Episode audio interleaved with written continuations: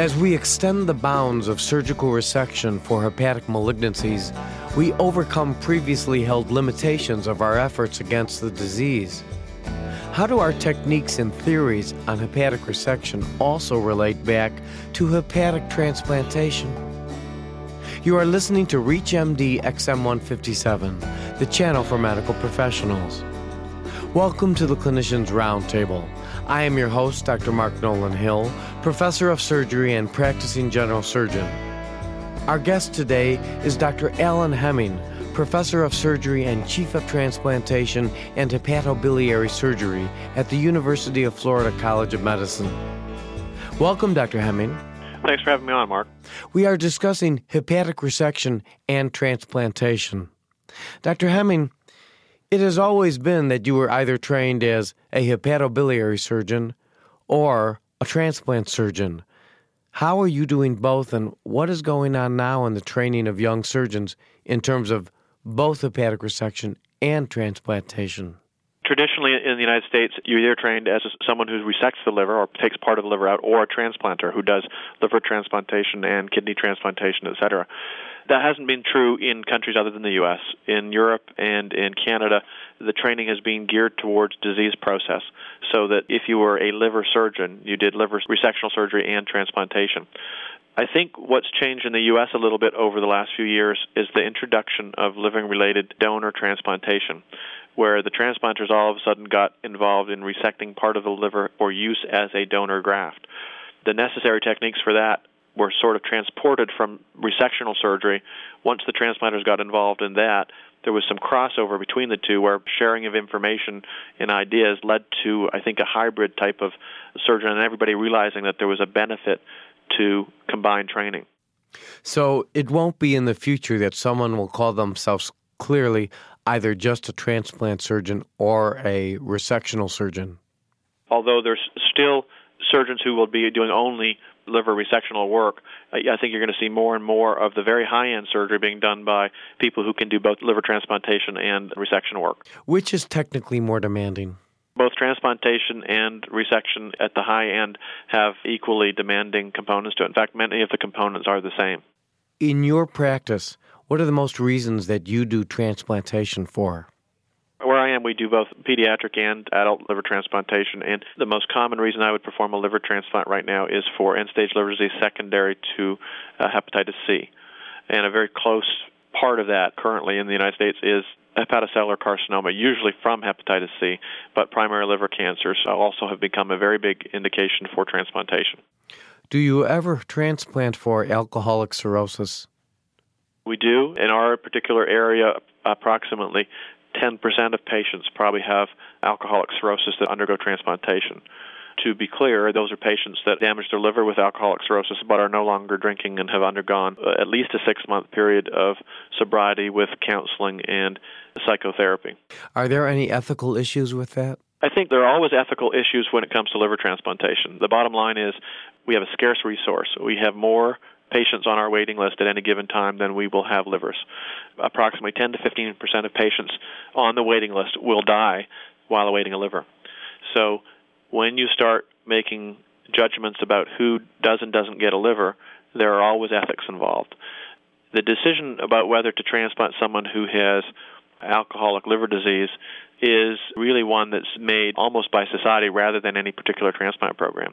Uh, it's a standard across the United States to transplant folks who have developed alcoholic liver disease. It's a relative standard to transplant only people who have demonstrated that they've stopped for a prolonged period of time.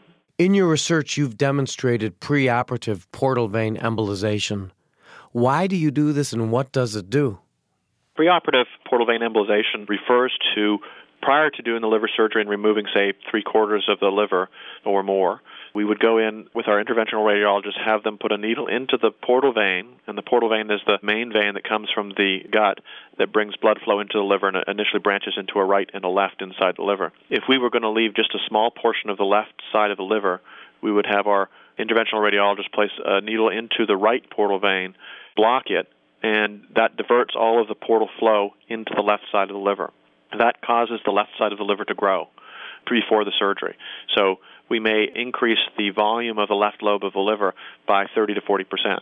which gives us a much greater margin of safety. So that if we then were resecting, say, all of the right side of the liver and half of the left, instead of leaving only 20% or 25% of the liver, we may now be leaving 30 or 35% of the liver, which would give us much less risk of liver failure.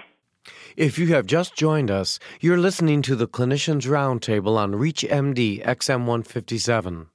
I am your host, Dr. Mark Nolan Hill, and our guest today is Dr. Alan Hemming, Professor of Surgery and Chief of Transplantation and Hepatobiliary Surgery at the University of Florida College of Medicine.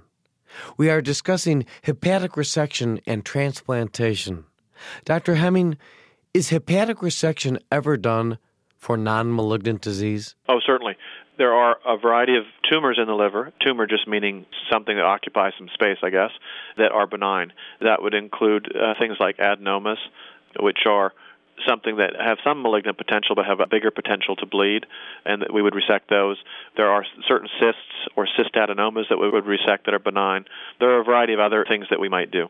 And what about benign conditions that require aggressive extended hepatic resection? If we're referring to the series that we published that include vascular reconstruction and a variety of very large operations, it would be very rare that we would perform that for, in fact, I can't think of a reason that we would do it for a benign condition.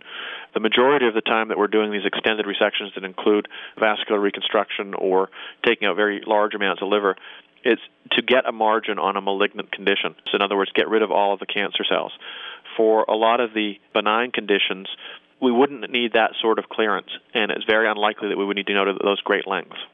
How do you coordinate these extended resections with adjuvant therapy, such as chemotherapy or radiation type treatments?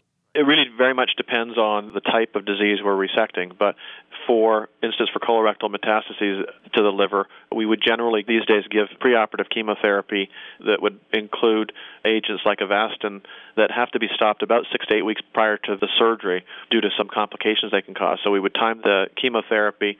They'd usually get about six cycles of chemotherapy. We'd wait six to eight weeks, and then do their surgery after that. And then usually about six weeks after that, they'll restart their chemotherapy.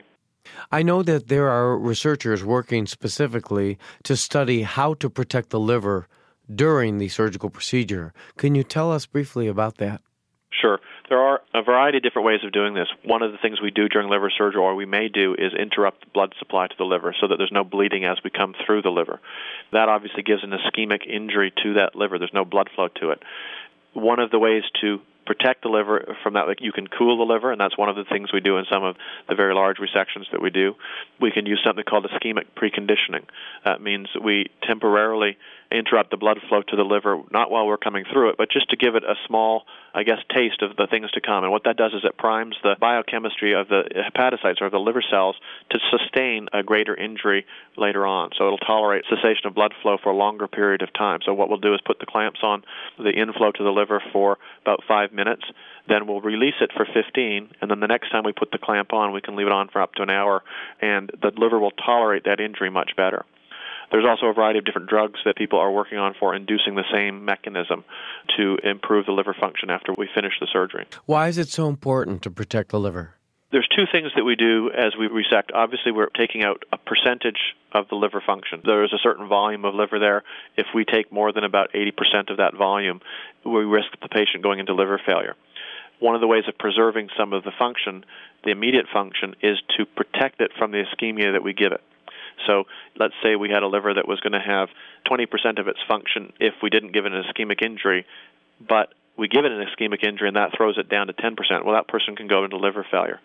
So if we protect it and keep it at that full 20% of what we leave, that patient will survive and go on for possible cure.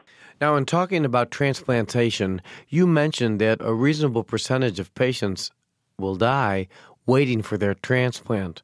What is the average time that someone waits until they get a transplant? That very much depends on how sick they are and what region of the country they're in. The way that livers are allocated in the United States goes by something called a MELD score, which is an assessment of how sick they are, how much liver dysfunction they have. So that the sicker you are, the more likely you are to get a liver transplant.